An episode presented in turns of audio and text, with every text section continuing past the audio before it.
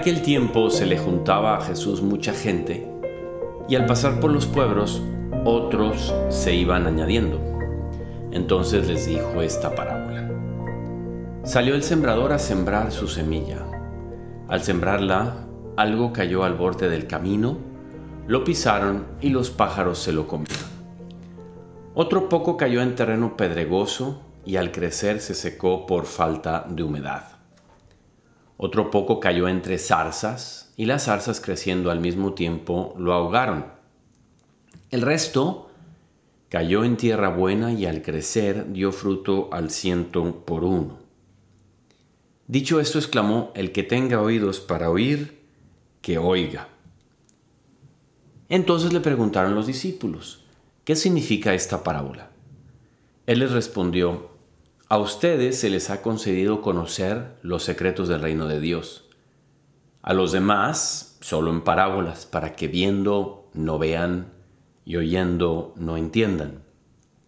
El sentido de la parábola es este. La semilla es la palabra de Dios.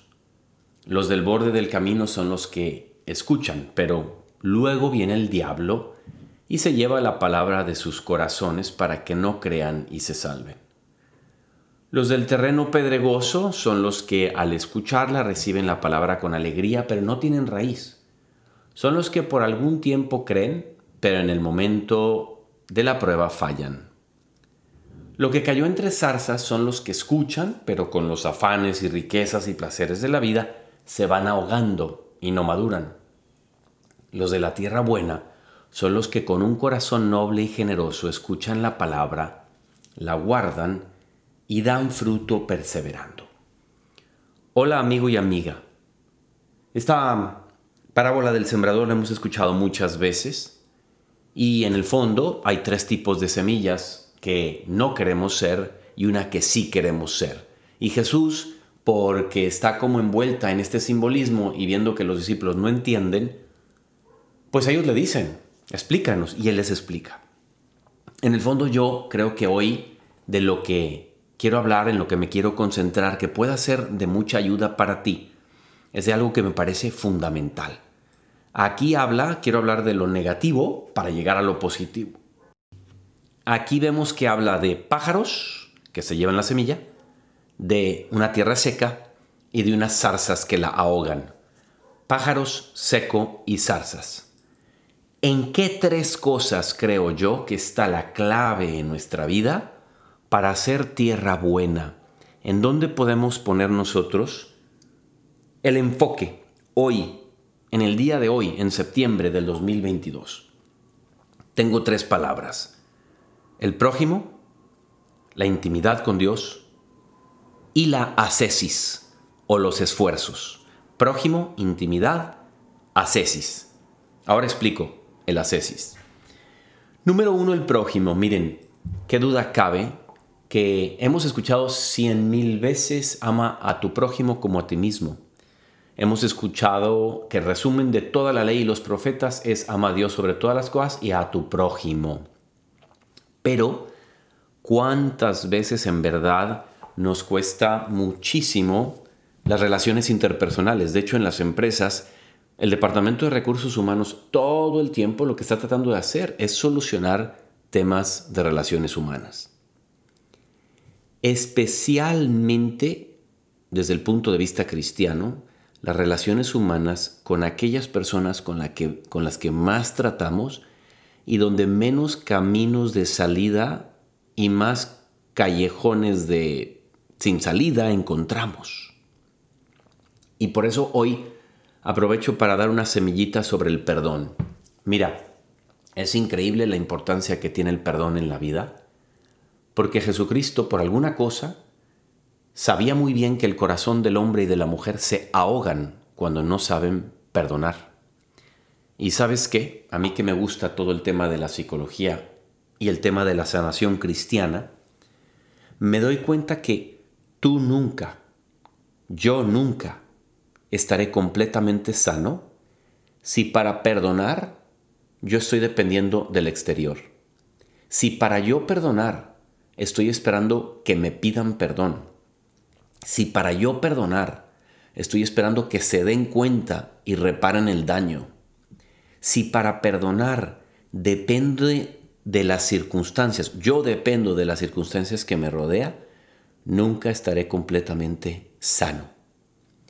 El perdón es una decisión que yo tomo por amor a Dios, entendiendo que mi hermano o mi hermana algún problema tienen, alguna, algún venenito, alguna deficiencia, alguna ignorancia llevan en el corazón y yo decido a través de Dios, con el poder de Dios, darles un perdón que entre comillas en la justicia humana no se lo merecen, pero en la justicia de Dios, que nos dice que si nosotros perdonamos como Él nos perdona, entonces seremos muy, muy felices.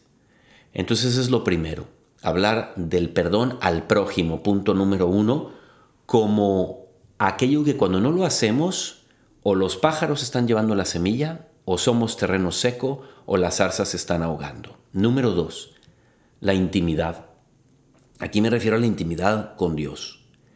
Quiero hoy abogar más por la oración vocal, sin que sea esta de ninguna manera mala, me refiero al rosario, al Padre Nuestro, a la coronilla de Divina Misericordia, son todas bellísimas, ¿eh? pero hoy, solo por hoy, quiero invitarte a tú preguntarte si tú haces meditación o contemplación, buscando la intimidad corazón a corazón con Jesús, porque hay gente que muchas veces se refugia en el rosarismo, rosarios y rosarios y rosarios, pero su actitud al prójimo no cambia, su arrojo apostólico no cambia.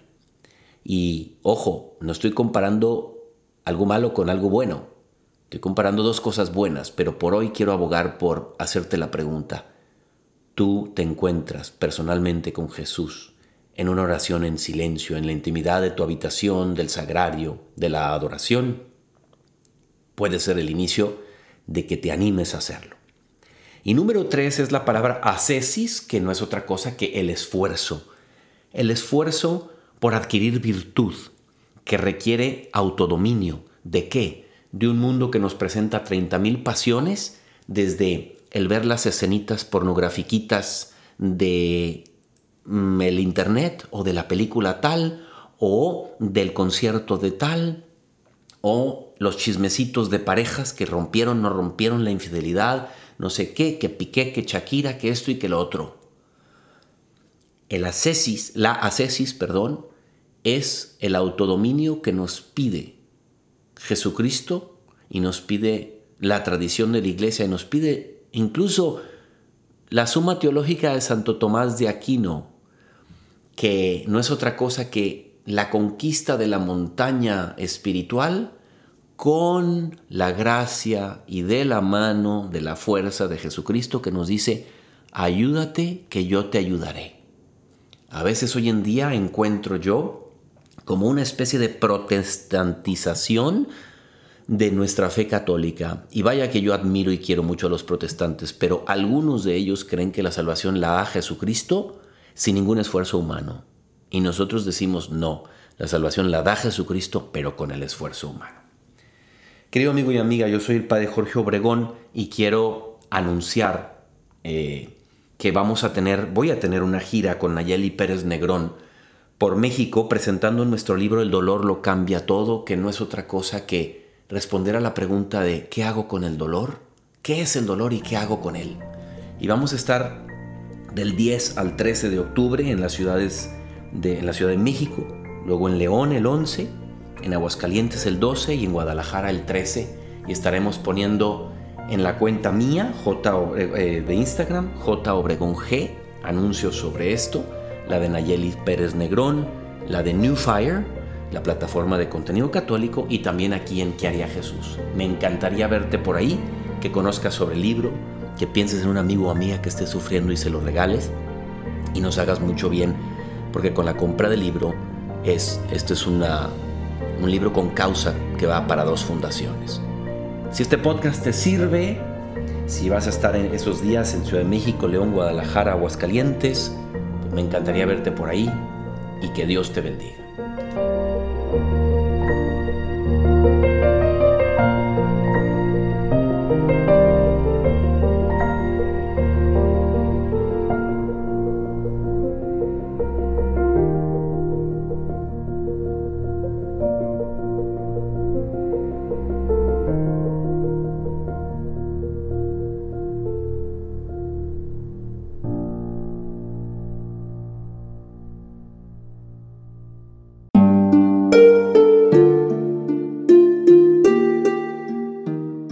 Hola, ¿qué tal?